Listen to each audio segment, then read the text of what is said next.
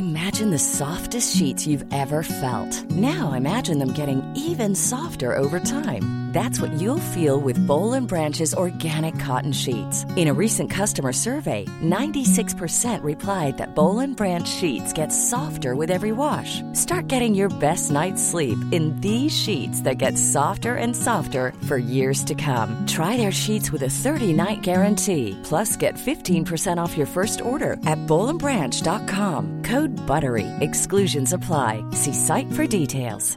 I'm Sandra, and I'm just the professional your small business was looking for. But you didn't hire me because you didn't use LinkedIn jobs. LinkedIn has professionals you can't find anywhere else, including those who aren't actively looking for a new job but might be open to the perfect role, like me.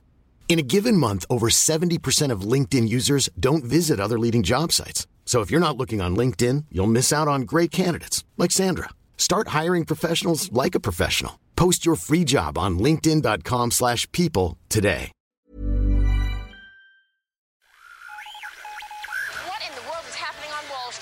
Economic indicators. Who knows where this is going to end up? To understand the economy, you have to understand human nature. This podcast is powered by ACAST.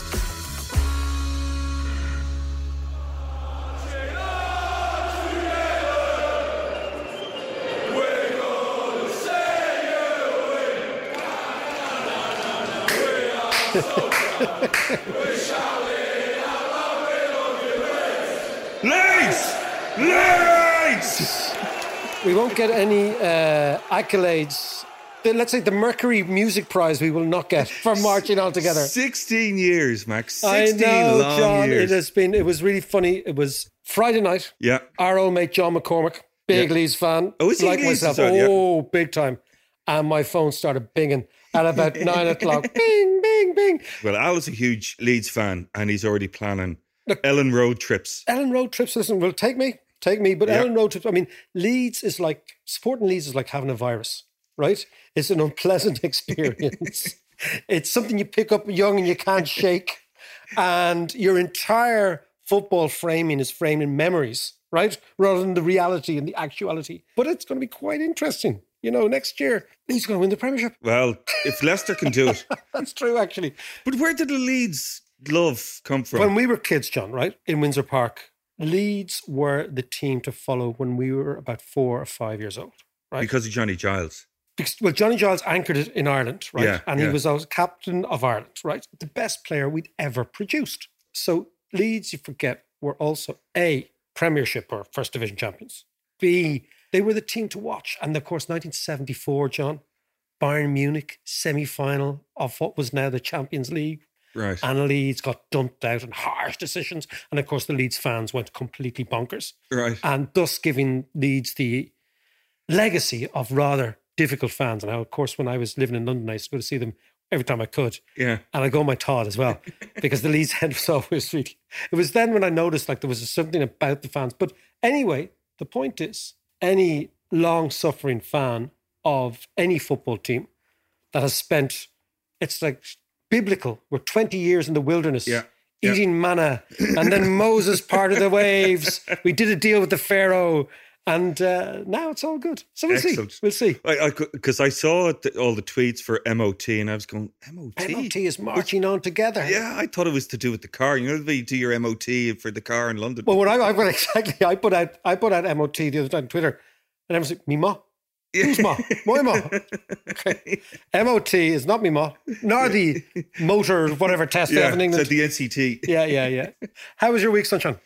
Week was interesting. It was a really interesting week. And actually, let me give you a little update. We got a huge reaction from the Marla Dukharan interview we did. Yes, we did. Yeah, yeah. And I, I, it was really brilliant. Everyone was up in arms. But anyway, what is interesting is we contacted a few MEPs, and in fairness, Barry Andrews and a few other MEPs have come back. was it Clare Daly came back? Clare? Daly came back as well. And I know they were beginning to talk to Marla. And I Oh, think, that's good. And are they going to I hope so, yeah. I think raise this in the European Parliament? Yep. They were talking about putting questions And forward. the and the idea, Marla's idea, is that the European policy towards small post-colonial, definitely non-white countries, Yeah. is different to its policy, A, internally, and B, towards big countries. Yeah. And and Marla's big gripe as well was that the European Union are setting a whole load of terms and conditions unilaterally and are moving the goalposts for the likes of these small countries. And she was also saying that small countries, and it's again dovetails into what's happening the last couple of days here, is that small countries have an absolutely legitimate right to use their tax system in order to attract in capital. Yeah. And she's saying, you guys in Ireland have been doing this for years. We're trying to do it in the Caribbean, and the EU is penalizing us Yeah. with no recourse. Yeah, yeah, yeah. So it's interesting. So hopefully let's get the conversation going. Yeah. And then hopefully we'll get some results out of it. It'd be brilliant. But you know, like again, it brings us, John, to the Apple tax decision here, Yeah. right? Because I've always believed that if any country or a city state or a region displays growth rates and achieves growth rates that are over and above the growth rates of its neighbors, it's usually deploying some trick or some innovation or some policy that other people are not deploying to propel that wealth Yeah. forward. Now, we in Ireland happen to do this in a huge measure by what they call tax arbitrage, which is playing the tax game. Right. But I think, you know, in the overall league of crimes, you think you think of how most countries historically have got rich. Like the French basically took over half of Africa, right? Yeah, yeah. The Dutch at gunpoint pillaged all the resources of Borneo and Indonesia. Yeah. The Belgians, I mean, I've been reading about the Belgians in the Congo.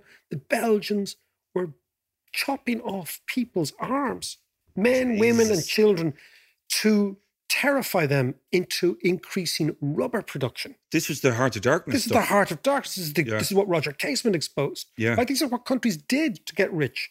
The Brits, of course, the most fantastic thing. The Brits took over India. Do you know that India was 31% of global GDP when the Brits arrived? And when they left, it was 2%. Jesus. So for the Wow. vast majority of known history, there's a guy called Maddison, Yeah. great statistician, and he has GDP figures. And this is really nerdy, John. Right. Back- Go ahead. I'll only give you a couple of minutes. Okay, back to the time of Jesus. What was Right. GDP? And for 80% of that time, India was the biggest economy in the world. The Wow. biggest economy, right? The Brits arrived in, it was minuscule. They totally plundered it. As Shashi, who we had on the show a while ago, said, Yeah. look, you know, don't give me this. You gave us the railways. You destroyed our industries and you took all. So what I'm saying is countries have always deployed some advantage Hmm. to try and get rich. And you think about us, there's, there's a lot of hand wringing about Ireland and tax, and it's using your tax is a legitimate way because it's an innovation in Yeah. some way. Yeah. And even if you go back to like, you know, like medieval Florence, which Okay. became this unbelievably wealthy place, and you think, how did they do that? What did they use? What trick did they use? And the trick, John, and this is an interesting one, the trick that the medieval Florentines used was an understanding of the magic power of piss. Huh? Yes, urine, right? Right so? I'll Tell you, right? This is the, but again, the innovations are fascinating, right? The Florentines discovered a couple of Florentine lads were going to the east. You know when Marco Polo goes to the east? Yes. Yeah. Yeah. Basically, Yeah. All young fellas were going to the east. It was like going on a J one years ago, right? Okay. You'd go to you go to Turkey. What is that? Turkey and Yeah, Istanbul work in and the all these- kitchens. work in the kitchens, exactly right. And one guy was going through. This is the this is the legend. Was in what they call Asia Minor, so Hmm. around Turkey, and he goes for a piss, and he pees on what he thinks are grass or weeds. Yeah. And these weeds go purple. Right. And It's a special lichen that, when combined with piss, with the potassium in piss, Right. goes purple. And he figured out if we bring these lichen home, think about this, right? To Florence, we can dye clothes with the purple dye that's running out of the lichen. And all we need is piss, right? But think Yeah. about this, right? And that's what they did. And the Florentines brought this back in the 13th century, right? They cultivated the lichens. Right. It was called the Rucellai Gardens in Florence. It's well known, right? Right. Okay. They then collected piss. And then you think, isn't that really weird? Then you go back to the Romans. The Romans also understood the amazing power of piss. The Romans used to, I know this sounds weird, it's a family show, Go on. wash their teeth with piss. Because of the ammonia. because the ammonia made their teeth white. Wow. Isn't that interesting? And the, the Romans, Didn't do much for their breath. it didn't do much for their breath, but they made the teeth. They had great teeth. They had great teeth, right? And Vespasian, the emperor, there was an there was an official job in Rome of the piss collector. Right. So you went to the public jaxes and you collected piss, right? And you sold it. Was that a, a kind of a high job? Or Yeah, it was, it was up there with barristers. right. high status occupation. And well, listen. So Vespasian said, "Okay," and he were trying to because Vespasian was one of the great emperors that expanded the Roman Empire. right. When you expand the Roman Empire, you need money, so you're of going to tax everything. So he taxed piss, right?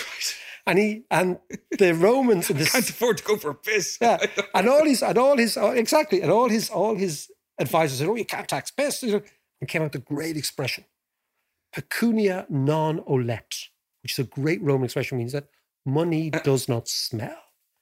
So even if I raise money from piss, it doesn't smell because it's Right. money. So my point is to go back to our tax thing, right? Right.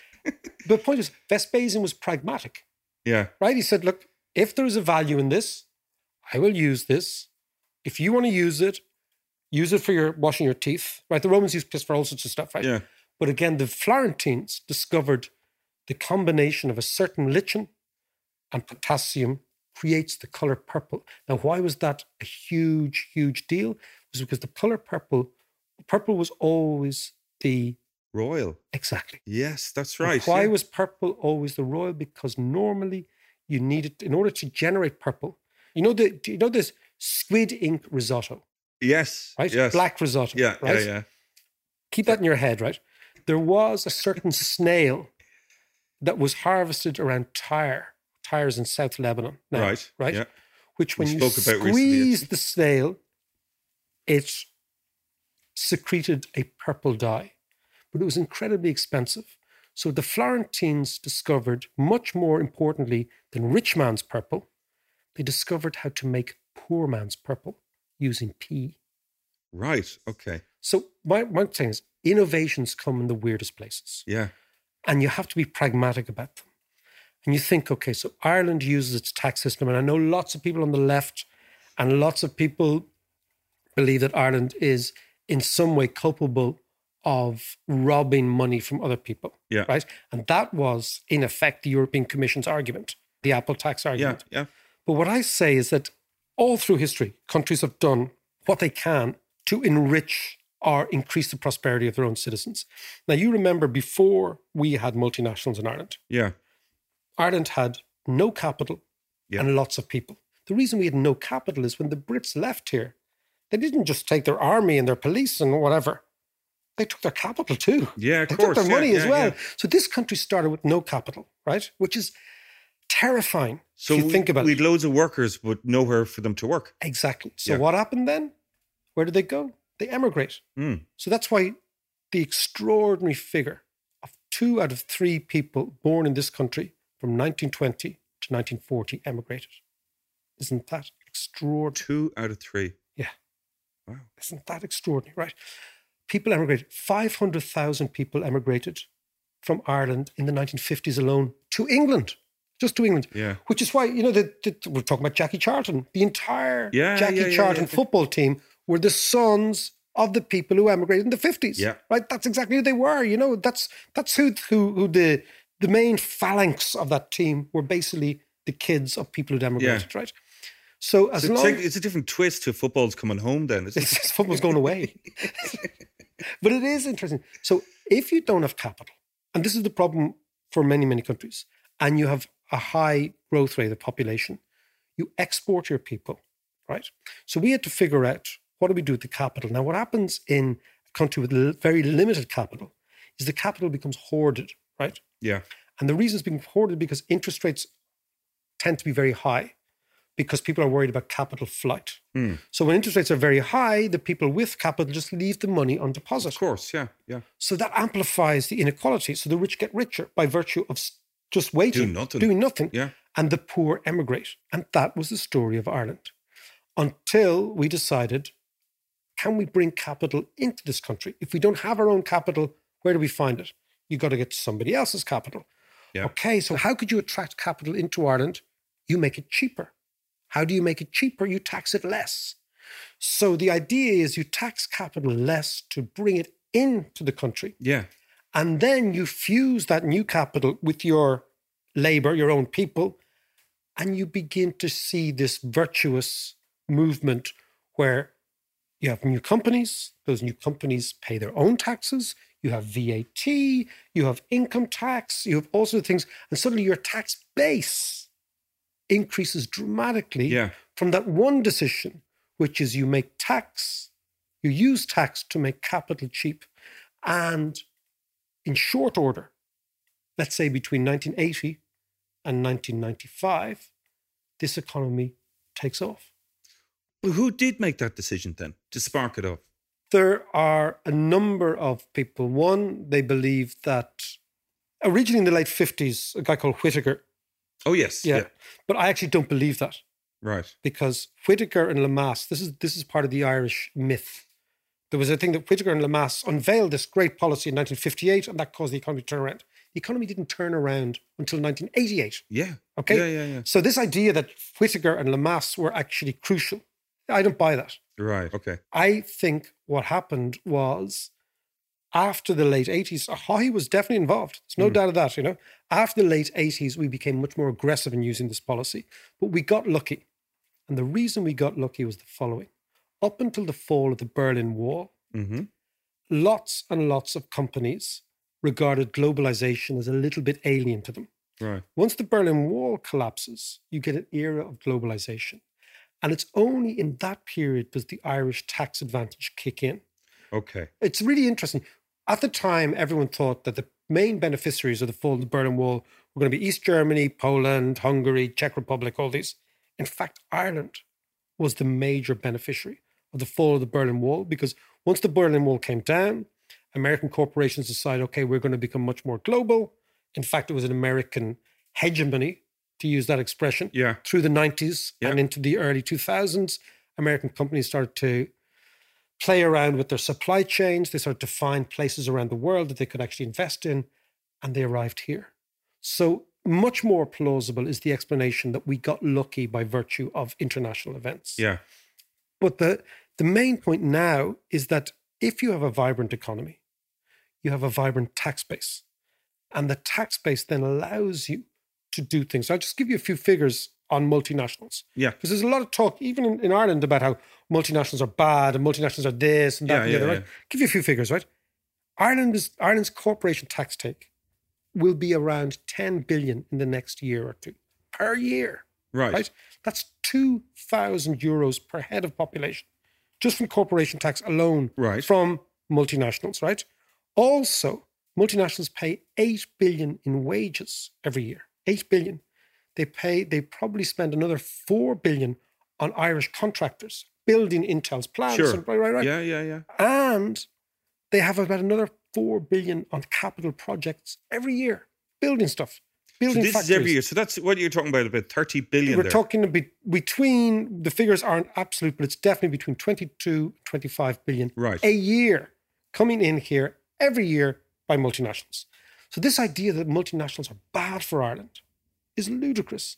And if the tax system is what is the main driver, we, I think, John, need to be very careful in the future about what we give away, what we acquiesce to, and if, for example, it means the stuff that really annoys the commission, like Apple having shelf companies here and driving phantom profits through that, Yeah. we should then, I think, roll over on those arguments. You know? Hmm. So the idea is why inflame your partners unnecessarily? Sure. Tell me a little bit more about the decision and what it means in the long term.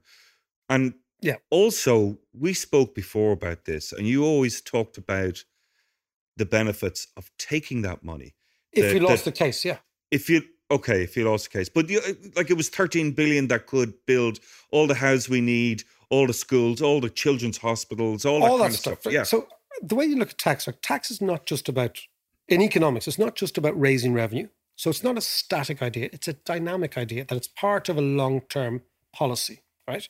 So the question was, is then, could Ireland have remained the epicenter of foreign investment Yeah. in Europe, which it is now, had we lost that case, had Ireland been seen to have had a sweetheart deal with Apple, had Ireland's tax system been seen to be very shoddy, had Ireland's Department of Revenue seen to be very shoddy, I think no. I think it would have profoundly tempered our brand.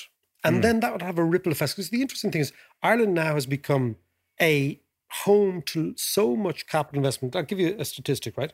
American corporations have invested more in Ireland, think about this, than they have in China, Brazil, Russia, and India combined.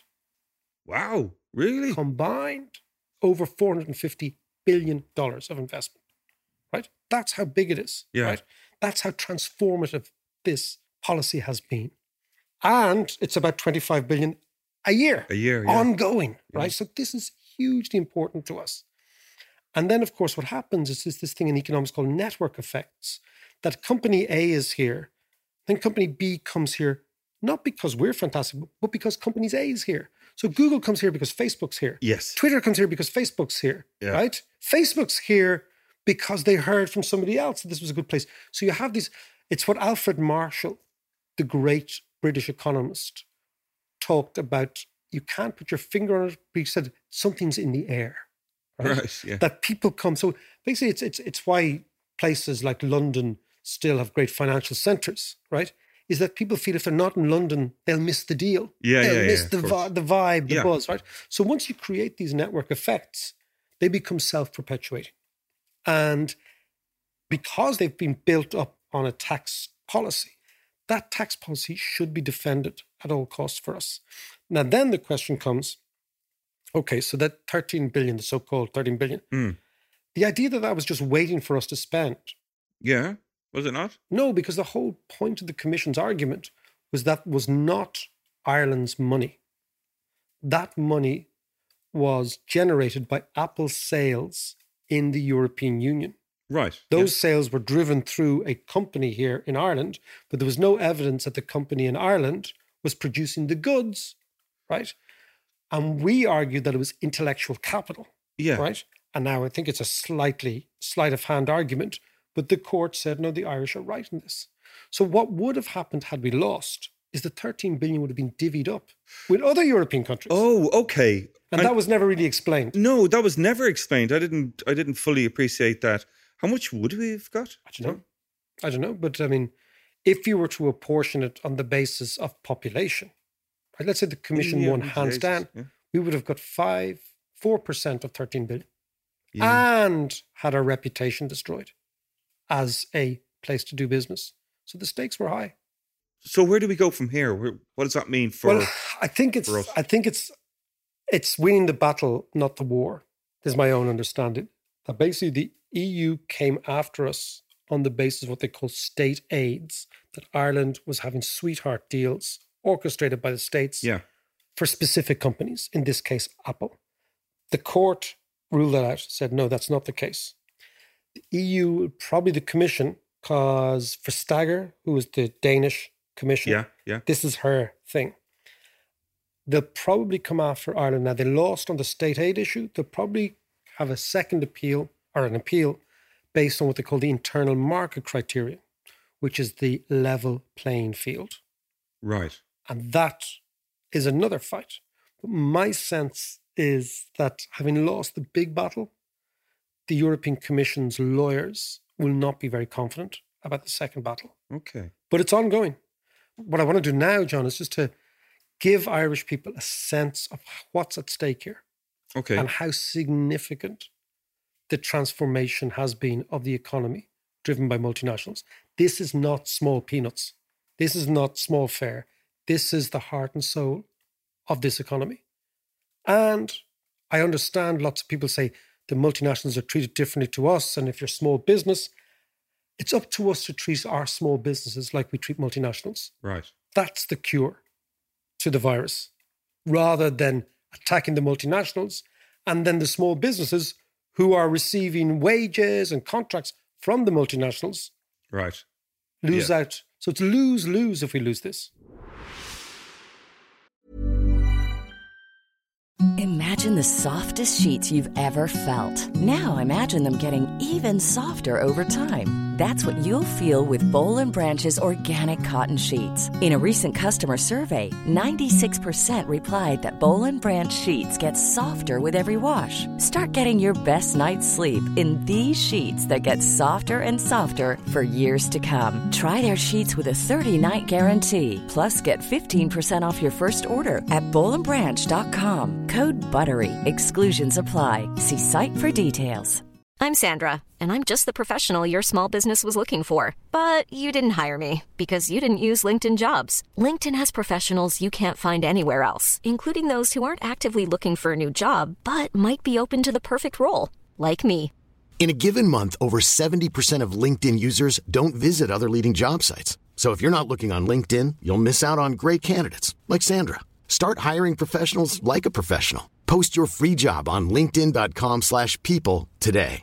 Cool fact a crocodile can't stick out its tongue. Also, you can get health insurance for a month or just under a year in some states. United Healthcare short term insurance plans, underwritten by Golden Rule Insurance Company, offer flexible, budget friendly coverage for you. Learn more at uh1.com.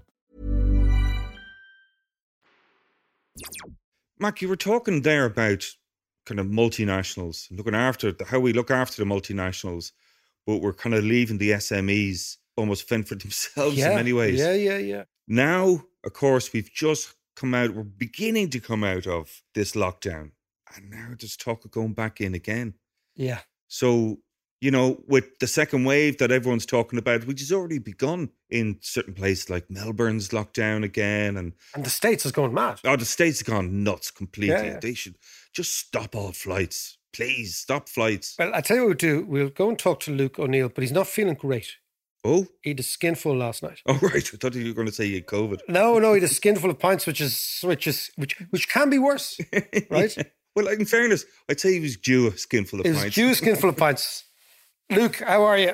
Not too bad, David. Doing well. Luke, we were talking about Leeds United. We can come back to that, but tell me about COVID.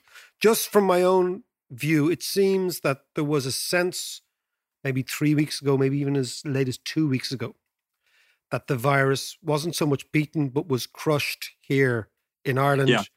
all around Western Europe, particularly the Yeah. sunnier parts of the world that people want to travel to.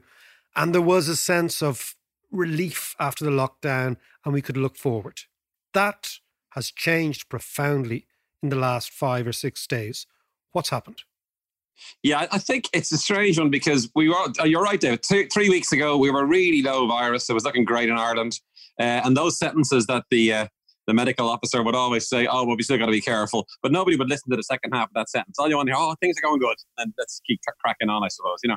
And then that gave rise to a bit of complacency, maybe, and certainly a feeling that we might be coming out of this was in the air, wasn't it? Yeah. just it's one it's relentless all the stories keep coming up i mean the american situation everybody sees it every day now the who keeps saying this still is still burning you know it's accelerating in the world. And then you get a bit of a worry in the back of your mind. You go hang on a minute it hasn't gone away at all it's out there. And then the question is how do we stop it coming back to us? I mean there's no doubt we're doing well in ireland. The numbers are good. We're back into uncertainty david. That's the key thing i think. And then the second thing to remember is we now know the summer's rolling along here. The autumn's coming the dreaded schools, and everybody's going, "Oh God, what's going to happen then?" And I get the impression it's a bit anemic. You're kind of we're kind of bumping around a bit. We're waiting for things to happen. You know, it's a bit like a phony war in many ways at the moment. So my, my, my sense of it, you know. And tell me, Luke, what are you finding out now as scientists? You're discovering you're, you know, day by day, you're getting more and more work. What are you discovering about the nature of COVID? Yeah, the, the good part is that we now know where you catch it for definite. That, that, has been refined because, you know, ten, tens of thousands, hundred thousand people have been studied. Where do people pick up this virus? And uh, that makes certain things safe, certain things unsafe. And there's a massive list, actually. The Texas Medical Association have issued a really good list ranked by risk, you know? Number one, top of the heap are pubs. That's for definite. Pubs and clubs are the most dangerous place by far. Now, why, And then why it goes is down- that, Luke? Why? Tell me exactly why that is. And as I said, if anybody was playing a joke on the Irish, it's a virus that you can't open a pub. Can you believe who invented that kind of thing? It seems like nonsense. The English did. and, and, and not only that, you can't sing in a pub either because that, that's a high risk. For, So it seems to be especially designed to torment us, I think. Um, well, th- the reason is it's the three C's, which the Japanese, to give them credit, early in Mar- February issued a very clear public health message avoid the three C's, which is closed spaces, crowds, and close contacts. Those are the three C's. Now, a pub is going to be full of people. They'll be drinking. The main reason pubs are tricky, David, is because alcohol decreases our inhibitions and that does not con- that's not consistent with social distancing, is it? You put your arm around your mate. You're my best mate. You are. You know. yeah, exactly. Yeah, have I ever You told you? And he says, "Yes, you have." Every time you've had four pints, you've told me. I know. I, I am that creature. Go on. and then, of course, we'd love to shout after two or three pints, David. You shout the same story three times at someone, don't you? You know, thinking it's so fantastic. And then, of course, you want to get up close and personal, especially if you're in the dating game. You want to smell someone's aftershave, don't you? So, so and, and, and give give someone a drink into that mix, disaster. know, because all those ah, to hell. I mean, it's well known, David. When you drink, certain other behaviours change. Let's say driving home. You know, your level for risk it goes up basically, and you're, you're taking more risks because of alcohol. So those are the main reasons we think why. Uh, po- and uh, not to study after city after city, even in, in last week in Sydney. There was a pub in Sydney, 28 cases traced to that pub. So we just keep seeing this cropping up the whole time. So, what do you think is going to be the next phase now? We're locking down again. There's no pubs for at least another two, maybe three weeks. Who, who knows? Yeah. How do you think it's going to just play out? Well, I can't see the pubs opening, David. That's my first prediction. I wouldn't open the pubs now. It's tough on the publicans, of course it is, and it's a big sector and so on. They need special compensation actually because they are being picked on, you know, policy wise. So it'd be unfair not to maintain their businesses as a special case because they're such dangerous places. It's just bad luck for them. It's not their fault, is it? You know? And there we see the pubs having to close. I can't see the pubs opening is the first thing. The second thing now, we have to watch for these clusters and spikes. That's really important and be ready for them. Now they will come in from travel. That's the place, the source of them. And then we've got to control our borders. Because it seems to me that some of the countries on the travel list, Luke, have the same level of COVID or less than us. And we're letting in people from America, from Texas, right, which we know to be a hotspot. And yet we're banning Irish people going to Mediterranean countries, which we also know have more or less got the disease under control. What's that all about? Yeah, it's been very garbled, then, in my opinion. I mean, you need a very clear message on this, very clear empirical guidance. Otherwise, you won't bring the people with you. If it's seen as half baked, the general public will go to hell with this. You know, they don't know what to do in there. So, very clear guidance. And the guidance absolutely is they look at the number of cases over the previous seven days. If that hits a certain number, I think it might be 50 or so, then that country is like us, you see. And now that country is designated a green country. And what that means is we can travel between us and them, like you would go down to Kerry or Donegal, say. Now, and then those countries can come into us and not quarantine. That's the key difference. You just like you know on anywhere basically, not only for quarantine.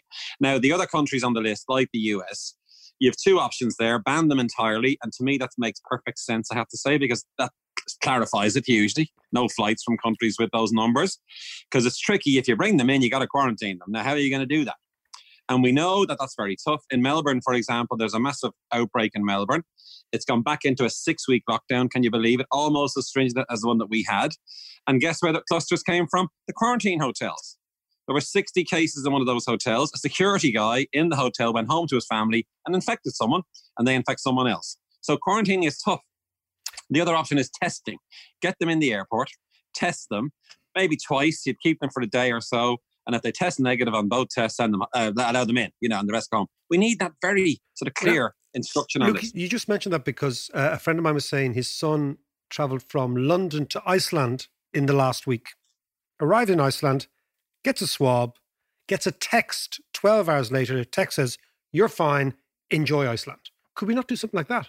That's exactly what we want, David, 100%, because that gives us confidence. It's systematic. You know, we have the guy's name in the system and all that kind of thing. So that's exactly what I would do here for those countries outside the green countries. Now, why they aren't doing that, I don't know. Maybe they are. I mean, you might, we might hear, oh, hopefully we'll hear, they will. But if you don't do that, you risk a spike. It's as simple as that because you can't maintain quarantine. Uh, and then these people could well be infected. They go, and remember, there's hardly any immunity out there. So this person gets off the plane, maybe so, yeah, I'll stay home. It's, it's, I don't think it's even compulsory, is it? They, they, say it might be kind of compulsory. It's a grey area. They go home and they say, infect us and go to the shop, and then bang, they infect someone in the shop. And that's as simple. I mean, as I said, we know it's so contagious. This Okay. can take off at any moment from someone who's infected. Now, explain to me scientifically if you imagine the disease to have an own, I know this sounds weird, but to have a brain of its own, and its objective is to survive, and on the basis Yeah. that it needs to pass itself through us to other people? Like that, that's obviously the objective of the disease is to live like our objective is to live. What is Yep. going on in this disease that makes it different, that makes it so contagious, that makes it Yep. very, very difficult to pin down? Give me, give me some of the science behind it. Yeah, so once a virus goes in your body, its job is to make copies of itself and go inside one of your cells. So it's trying to penetrate your cells anywhere in your body. And there's all these different families of viruses, there's thousands of them, and they all do it slightly differently. And this particular one loves uh, your lungs. So, so you breathe it in, beautiful. We're all breathing in and out. Virus goes into your lungs. And then there's a thing called ACE2. ACE2 is the lock, if you like, on the lung cell. And the key is open by the spike protein. Virus goes in and it lives inside your lungs. Now it starts to grow there and now it goes all over your body. ACE2 is in your heart, it's in your brain, it's in your liver. So the virus will infect any part of your body and now begins to divide. Other viruses use different things. HIV uses a thing called CD4 for this lock, you see, and that's on your immune cells. So there's differences. But this one uses ACE2. Now, then, how does it spread then? Well, it makes you feel sick. And now you cough and you splutter. That's the usual thing. And now it comes out of your mouth and goes into someone else. This virus is so like a ninja, I suppose the way to put it. You don't need to cough. You just breathe, it comes out. So it's like a, a little fragile little breath comes out and the virus goes with it. The reason for that is it's up in your nose and in your mouth. It can live up here in your upper airways and it's in your saliva. You know, we're always, it's always shedding. The word, word is shedding. It's shedding out of your cells all the time. And now you breathe. Isn't that horrendous? This is what makes it so dangerous. That doesn't, flu isn't like that. Flu, you need to have a good cough or a sneeze for it to get out, you know? This one is like cunning, almost like a stealth thing, and now comes out. And that's the way it's built. It's got certain proteins and structures allowing it to do that. The last thing it does that's really cunning, it turns off your immune system. So isn't that even better? Because it doesn't want the immune system, remember, because that, that'll attack it. It turns off your immune system.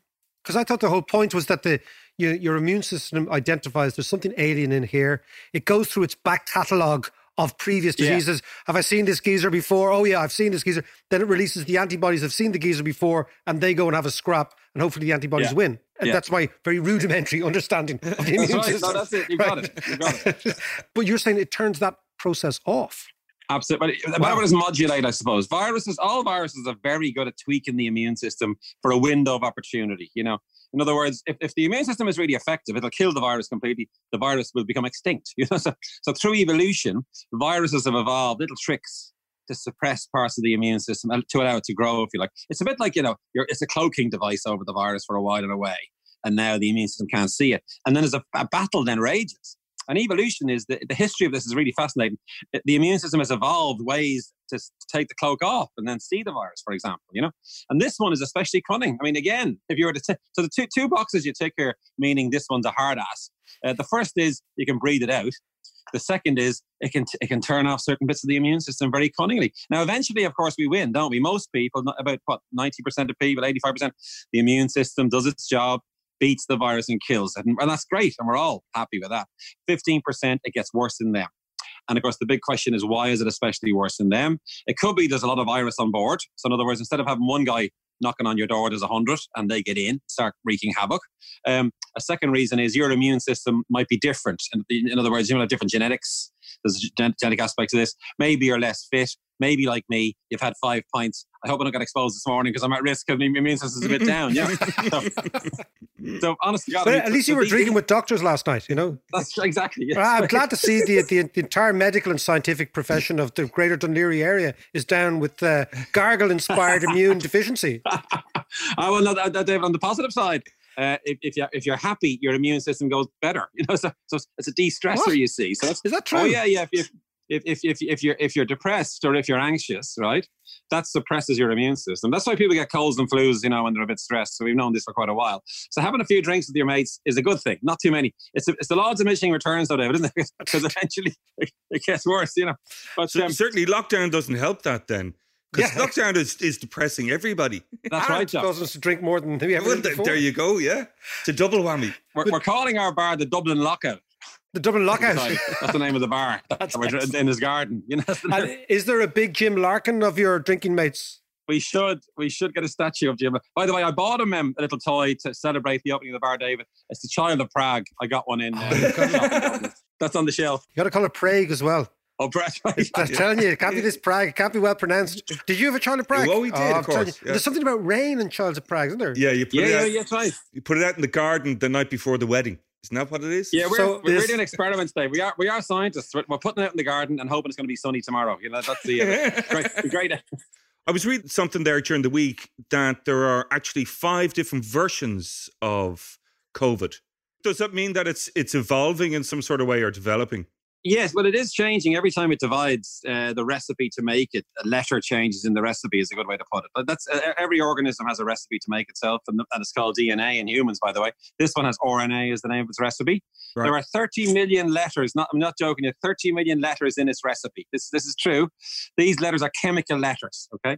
And when it, re- when, it, when it replicates or copies itself, it makes a copy of all those letters and we get the second virus. Sometimes one or two letters change by a random process, and Yeah. that's why it's changing. And- And, then, and, and amazingly enough, another thing it has, cunning fact number three about this damn virus, it can correct any errors. It's very good at correcting those letters. It's like a proofreader. It's got its own proofreader, which flu hasn't got, for instance. So, see, it, it doesn't want to mutate because it might mutate into a dead form, you know, a less active form. And it doesn't want to get stronger either, by the way, because if it gets more dangerous, it kills you, and then it hasn't got there's no house to live in, you know. So, so that rate of change then we think is very slow in this virus, which is a good thing. Luke, can I just ask you at the very end before you go? Uh, the vaccine. What What's your sense? Yes. Well, there was good news this week, there for definite. Now, we're waiting every bloody hour. I'm waiting for an update on these things, and it comes into my iPhone. I'm on a special uh, special vaccine development group, uh, another one to keep you annoying. But anyway, every um, every 20 Do you minutes. have a I make think uppy WhatsApp name for the special vaccine group, by the way, or is it is it spe- called the special vaccine? boring. Yeah, yeah, yeah. yeah. It's it, no, it should be called warp speed. but um, anyway, every 20 minutes, ping, ping, ping. Now, uh, this week, the, the big step up this week, we've jumped a couple of very important fences for the vaccine business. So, one is the Oxford vaccine, which is being done with AstraZeneca. That's the company developing it. They're about to publish. We haven't seen the paper yet, though. Sadly, I'm, it was a press release more than the publication. I think it's out on Monday or later in the week. That, that paper says they got a good response in humans with their vaccine. It's just giving the vaccine to humans, and you measure the immune response. They got antibodies, loads of them, and they got these things called T cells. Now, T cells are very, very important. Uh, It's a bit like um, if it's a war going on, the T cells are the bombers strapping planes on the virus, you know? The antibodies are the troops on the ground. And now we got both. And that's a brilliant development because you need both to, to finish off the enemy. You need both. And that's the first time a vaccine has been shown to do that. So we're very glad with that. And it's still early days. That, in fact, Oxford are about to start a challenge trial, David. You know, when they give someone the infection and then uh, vaccinate them and then try and infect them, you know, it's, that's a dangerous thing to do with It this virus because we've no cure. So- sounds like, like an American frat party. Yeah, exactly. They've just announced that they're going to try. They're going to volunteer people for that. Now, it's young people probably won't get that sick. They do this with malaria, for instance, but then you've got an antimalarial if you if you get sick. You see, in this case, you have no treatments. That's how rapid and, and desperate they are in a way. So it just shows you how fast it's going to go. So the Oxford one's going great. I'd say that one's ahead of the pack now at the moment. And then secondly, Moderna, this company in the US, whose share price they've tripled in the past week, by the way with this announcement. So they're going very well. Uh, they had a re- result as well from their vaccine trial. And again, they got a very strong antibody response. They managed to get to three times the antibody in the blood of someone who's severely affected. Do you know what I mean? In other words, we've now broken the ceiling on antibody levels with this vaccine. That's great because now you're really souping the whole Yeah. thing up. And again, it's going to go ahead. They're about to start a phase three trial. 30,000 people now will begin. They saw some side effects, it must be said. Uh, like injection site reactions. You know, when you have a vaccine, you feel a bit fluey sometimes, Yeah, a bit sort yeah, of um, yeah. similar, very similar. But we do worry about that because it was a small number of people. One or two looked a little bit severe to me, so that's one to watch. Now, it, wasn't bad that to stop it, you know, but still, we this is the key question: now, Do you get efficacy? Now, efficacy means can you see the immune system being triggered? And then, secondly, is it safe? And both of those vaccines have jumped those fences. So now we press on. And now the ultimate test: will it stop you getting infected in the wild? And if that happens, gangbusters, we've made it. Now, the timelines for that, they could be there by December, you know, both of those vaccines, the way things are going. So if nothing goes wrong. Now, as we know in life, everything looks great and then you fall over at the last fence or whatever. So so you got to be cautious. The opt- I Fauci himself, and he's not, he's a very measured man. He, he said he's cautiously optimistic, and I said, "What? No, that sounds good." If if Tony Fauci's saying cautious optimism, I thought that was a good sign. So this week we're all highest kites on the vaccine business. This week, next week back down again. I bet you. No, ho- hopefully not. Hopefully it'll, it'll stay up high. So we'll see. Luke, can I ask you one last question before we go on uh, on Fauci? You know Fauci. I do. The, I do indeed. What sort of guy is he? Because he's right now, he's caught in this crazy, the White House against Fauci nonsense. What Yeah, sort of guy is he? He's a very serious, somber kind of guy, as you might gather from him. You know, like I I met him twice over the years, and I have a cup of coffee. I had a cup of coffee with him, and we didn't talk about much except our research. He's very focused, you see. So there wasn't much. There wasn't much banter. There was be no. Leeds United. Uh, the fact No. that did you did you No. remind him that you looked like Glenn Hoddle in a previous life? no, no, I, I should have. No, I was. I, but you know, do you ever that day you meet someone serious and you try and lighten it a bit and then it falls flat? Oh, tell, me, tell me about it. Back, back, back onto the antibodies and the T cells again. You know, Yeah. but he's he's a famous guy. He's like Bruce Springsteen to me. You see, because he worked on HIV in the in the very early days of HIV. He was the guy. He he was the one who found the antiretroviral drugs. You know. I didn't realize that. So he himself is a really good researcher, is he? And a really Oh yeah, yeah. proper medic. And he was at, and in the at that time, um, he, he he was leading it. A bit like they do now, trials for drugs, and he he led the big one for the antiretroviral, and he was being attacked viciously then, right? And the gay rights movement were accusing the government of doing nothing. You know, they're dragging their heels, and he himself was attacked for going too slow. And he kept saying, I'm doing the best I can. You know, these things have to be done carefully. And eventually he felt so bad. And he felt he, he admitted that he made some mistakes to give him credit, right? He said, oh, I got something wrong here. He then decided to give all the drugs away for free while the trial was still running, which is quite a dangerous thing to do because of such desperation. It's like that movie Dallas Buyers Club, you know? yes. that's Brilliant. Fauci. He, he was in the he was in the mix of all that. You see, So- wow, I didn't know that. So he's got a really Yeah. interesting backstory. Absolutely, yeah, and and and then he, he was given great credit because he had made mistakes and he and he could have been kicked out, I suppose, and he he admitted them, you know, and then he he put things right. He, he set up a special fund to fund drugs for, for gay men who couldn't afford them and couldn't get access to the uh, the drugs that were in trials, and that, that that's how we remember him. And then not only that, he's discovered all this stuff about the immune system that I'm envious of. He, he's published about a thousand papers in immunology, you see. So for us, he was like a always a hero, and he's head of that institute. You know, his, his, budget, Dave, it's about hundred billion in his unit. That's how much he has to spend there. Yeah, yeah. Oh my god. But he's he- he's head of So he's when- head when- of immunology. when he's getting attacked by Donald Trump, I mean, what did these go Well- through his head? well, look, they can't Trump can't really touch him, David. You know, because he's he's a public employee, right? Because he works for the government effectively in research. He's in this big research institute that the, that the US government supports. It's called the NIH. It's the biggest institute in the world now for health medical research. And he works for them. And his boss then is Dr. Francis Collins. The, the, the, they're saying if Trump is really annoyed with them, he'll convince Francis Collins to reassign him to be a janitor, you know, something like that, because they can't fire him. They've no Right. grounds to fire him, on, you know. But I, th- I think he'll stand his ground, David, and, and he won't take any crap. I'll tell you that much. And his, his family have been threatened. All this hate stuff is coming at him the whole time. He had to have a security detail recently, for instance, because these far right are accusing him of wrecking the economy. You know, so when this all ends, they got to put statues up to Tony if statues are still allowed. I'll tell you. because he and the great thing, David, is we love him. It's all just science based. All he says is the science. And when he says he doesn't know, he doesn't know, and this might be right, I do know this bit here. And then it's a bit like Holohan. I mean, the odd hint of optimism comes out every so often from him just to keep us going. So he's very sort of a very skilled kind of person, I think. And and then the world needs desperately because this is the biggest country in the world doing all the research. The biggest irony, David, is it's running rampant in the US, right, as we know, but they're, they're the biggest country for biomedical research, like by, by, by a log order. And they're doing all the research. They, they may get the vaccine first, remember, in the US, so the antiviral drug. And, and, and Gilead are a, a US company making remdesivir antiviral.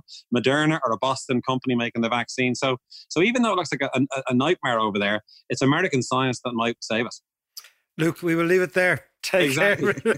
Luke, your man. star. Thanks, Luke. See ya. Bye. All the best. Thanks, John. Cheers. Yeah, see you guys. Luke is always value for money there, isn't he? I just love all the medics dancing around the child of Prague. I'd say they went loopy Yeah, yeah. last night. oh, absolutely. But you know what's funny though is like just talking about going back into lockdowns and all rest. I'm actually finding this period. What are we in phase three, phase four? Yeah.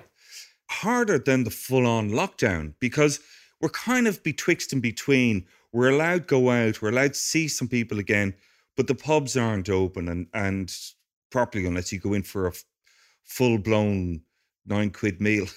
yeah, yeah, exactly. No, but you know what I mean. It's it's kind of we're not really sure. There's no real clear. Well, there is no clarity. I mean, and, and and John, that is one of the even bigger problems now with how you get out of this recovery. Because if you look at what happens in a normal recession, right? Mm, Economy goes from growing, people spend a little bit too much, they get really, really confident, over optimistic about things, they make mistakes. Suddenly, the price of assets, for example, the house price thing, like, you know, 10 years ago, start to fall. People then retrench. So, a recession is nothing more than people not spending, increasing savings of the income they have, Yeah. right? And then what happens is we all start saving at the same time, demand collapses. And that happens for a period.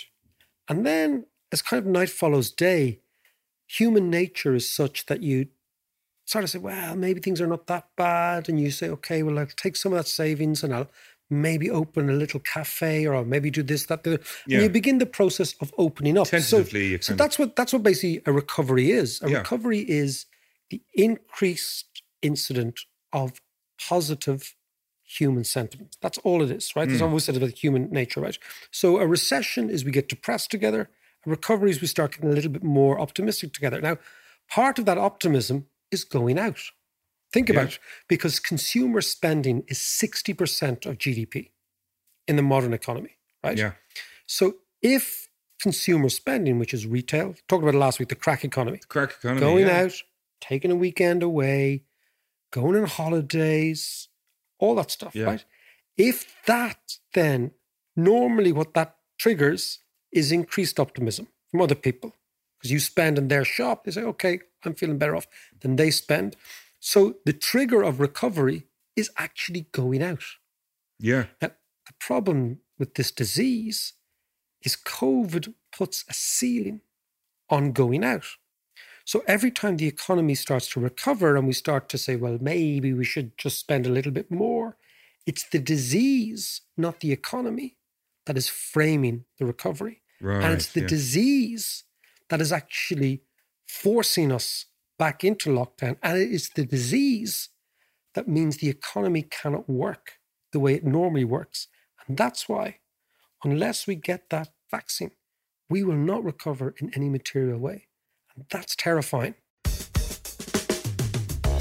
How you doing there? It's David here. Now, if you like the stuff we're doing, and if you enjoy the podcast, and if it adds to your commute or your week or your chats and this, that, and the other, why don't you support us? So there's a new feature on Acast called Acast Supports, and there you can pledge whatever you want. It's a one-time deal. Have a look at it. Acast Supports, and you know, myself and John, we'd really, we'd appreciate it.